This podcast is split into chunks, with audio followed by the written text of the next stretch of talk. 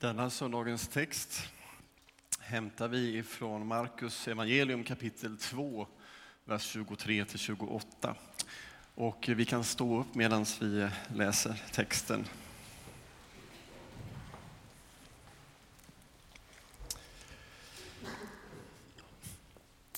En sabbat tog han vägen genom sädesfälten och lärjungarna började rycka av ax medan det gick. Då sa fariseerna till honom, varför gör det sådant på sabbaten som inte är tillåtet? Han svarade, har ni aldrig läst vad David gjorde när han och hans män blev hungriga och inte hade något att äta? Han gick in i Guds hus, det var när Evjatar var överstepräst, och åt upp skådebröden som inga andra än prästerna får äta, och gav också dem som var med honom. Och Jesus sa till dem, sabbaten blev till för människan och inte människan för sabbaten. Alltså är människo, Människosonen Herre också över sabbaten. Amen. Varsågoda och sitt.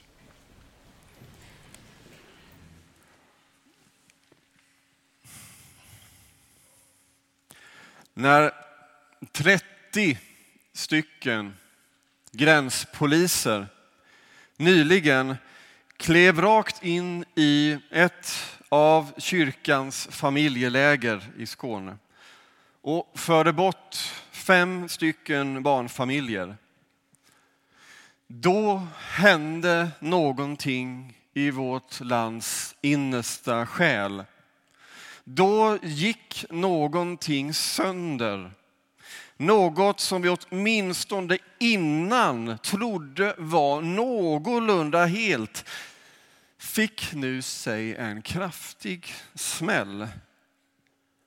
Och det kommer bli tufft att läka ifrån den smällen. För de barn som befann sig på deras kyrkans familjeläger de barn som redan har fått vara med om sådana saker som inte barn ska behöva vara med om. Och som nu hade en oerhört tuff tid framför sig som papperslösa flyktingar och inför en stundande utvisning. De behövde en frizon som det här lägret fick vara, där de fick finnas och leka och vara trygga. En säker plats. Om inte, åtminstone för bara den tiden som de var där så kunde de ju där och då få uppleva vila, ja, andrum. De som verkligen behövde andrum. Nu finns inte den friheten längre som kyrkan innan har kunnat erbjuda. Den kyrkofrid som inte är lagstadgad men som finns där djupt i vår historia och folksjäl är mycket mer än bara en praxis. Det är något som hela tiden har funnits där, en garant. En frizon, precis som tystnadsplikten och tystnadsrätten hos präster och pastorer finns där som en extra frizon Någonting där samhället inte kommer åt utan där det kan finnas ett tillfälle att hitta det där andrummet som man behöver för att kunna orka med att leva. En plats där man får andas ut, ett rum av vila och frihet. Det finns inte längre på samma sätt efter att 30 poliser tog sig fem barnfamiljer. Det här skaver i den här texten. Och anledningen till att jag vill lyfta fram det idag, därför att samma sak hittar vi i vår text idag. Att det skaver också där, då lärjungarna plockade ax på sabbaten. Och det handlar om att det som var tänkt att vara frihet istället har förvandlats till ofrihet evangelietexten. Den handlar om hur människor har eh, kringskurit sin frihet och skapat så mycket regler, så mycket lagar och traditioner.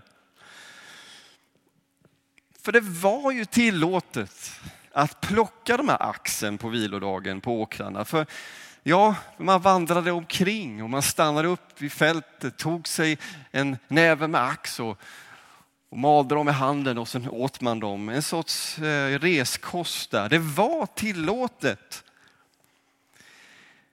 Och det underlättade för deras långa resor. En generös lag att man fick ta någon annans ax för att man skulle orka med sin färd. Det var axeln och sabbaten. Ytterligare en lag som fanns där, eh, en, ett budord om att vi behöver vila minst en gång i veckan. Man får ju vila mer. Men att man minst en gång i veckan skulle vila, fantastiskt generös lag, att man bestämmer att nu vilar vi en dag i veckan. Då vi får göra den här befallningen utan att ha dåligt samvete över allting vi borde göra. Vi blir tillåtna att släppa det där. För de här listorna på saker vi borde göra tar ju aldrig slut. Mitt minne från min barndom på lantgården var att det var ett slit måndag till lördag. Men på söndagen startades ingen traktor. Inte ens på skördetiden. Det fick vara. Men dessa två saker skapades för att göra oss människor fria. Och istället så hade de här två sakerna vi ser i texten blivit mer och mer regler. Eftersom man inte fick arbeta på sabbaten så var man tvungen att definiera vad är då arbete? Eh, och så tänkte man att vi måste ju säga vad arbete är och inte är. Och att skörda det är ju ett arbete och det var alla överens om. Så definitionen togs och vreds till och skruvades till till att bli till en graden att till och med att rycka ett litet ax blev arbete. Att stilla sin hunger blev ett arbete. Och så blev sabbaten. Vår vilodag det som var tänkt att vara vila och frihet från arbete. Någonting som var oerhört komplicerat och oerhört besvärligt. Och det man gjorde på den tiden det var att man gick omkring och var ängslig. Och tänkte, jag får ju inte göra och vad är det nu vi inte får göra egentligen och vad har de egentligen bestämt att man får och inte göra? Vad var det som var arbete? Det gick de omkring och var ängsliga eller gick. De gick inte ens.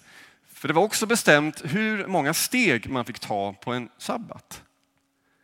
Man fick ta högst 960 meter i en, en etapp på sabbaten i en rak liksom, linje. Så man fick hålla sina metrar även på sabbaten.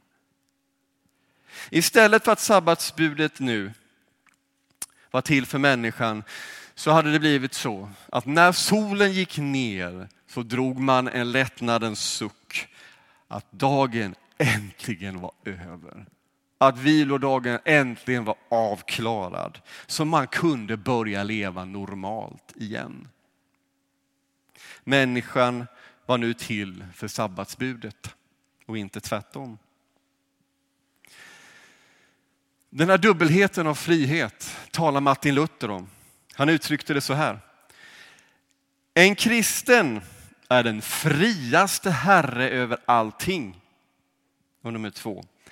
En kristen människa är alltings mest tjänstvillige tjänare och alla underdådig. Både den friaste av allting och alltings tjänare och underdådig. Vad menar han? Det kan väl inte vara både och? Både fri och herre av oss själva och samtidigt underdådig som tjänare. Svaret sammanfattas i orden frihet från och frihet till. Jesus Kristus har befriat oss från bördan av syndens lag genom korset. Det är frihet från. Precis som sabbaten var frihet eh, från arbete. Men vad händer med vår frihet när vi inte vet vad vi ska göra med den?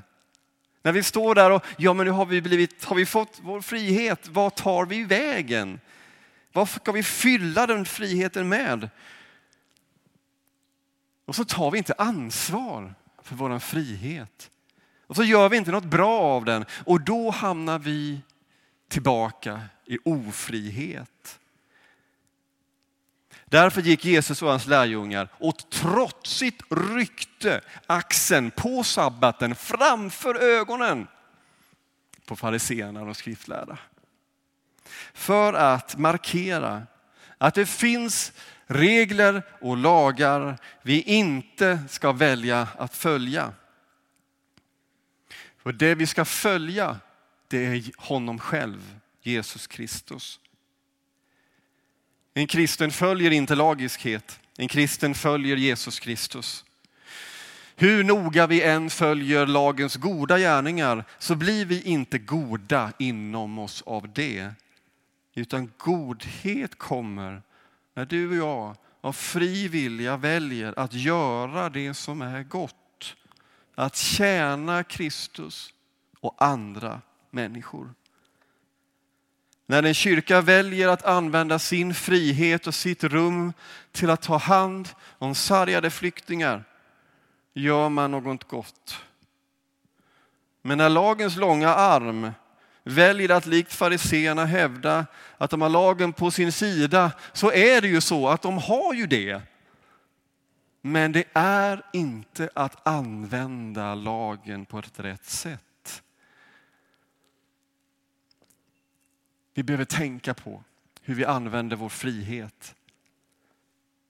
Så att vi bär andra människor. Precis som ingen lag är en riktig lag om inte den skyddar. Vi behöver också välja att använda vår frihet till att forma en kyrka och en gemenskap som är full av barmhärtighet och kärlek. Vi behöver också välja att använda vår frihet till att förkunna ett evangelium, ett budskap som inte binder utan som befriar. Lagen, gemenskapen och budskapet är till för människan och inte tvärtom. Det fanns så många regler som Jesus kunde välja att bryta mot. Men så valde han sabbatsbudet så valde han att plocka någon ax. Vetekornet är reskost på din och min vandring. Idag får vi ta emot reskosten här genom att fira nattvard tillsammans. På din och min vandring, i nattvardens bröd och vin, så får vi ta del av den kost som vi behöver. För vi har friheten att gå till nattvardsbordet. En frihet som innebär att vi får ta emot Jesus Kristus själv i brödet och i vinet. Amen.